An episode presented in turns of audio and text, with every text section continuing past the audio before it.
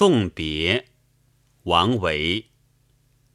下马饮君酒，问君何所知？君言不得意，归卧南山陲。但去莫复问，白云无尽时。这首诗写送友人归隐。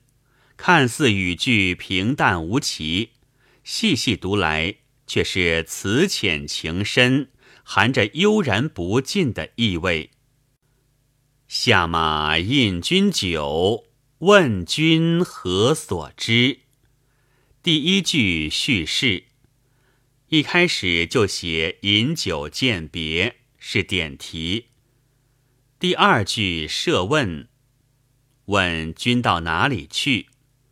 由此引出下面的答话，过渡到写归隐。这一质朴无华的问语，表露了作者对友人的关切爱护的深厚情谊。送别者的感情，起始就渗透在字里行间。君言不得意，归卧南山陲。不得意三字。显然是有深意的，不仅交代友人归隐的原因，表现他失意不满的情绪，同时也从侧面表达诗人自己对现实愤懑不平的心情。这三字是理解这首诗题旨的一把钥匙。诗人在得知友人不得意的心情后，劝慰道。但去莫复问，白云无尽时。你只管去吧，我不再苦苦询问了。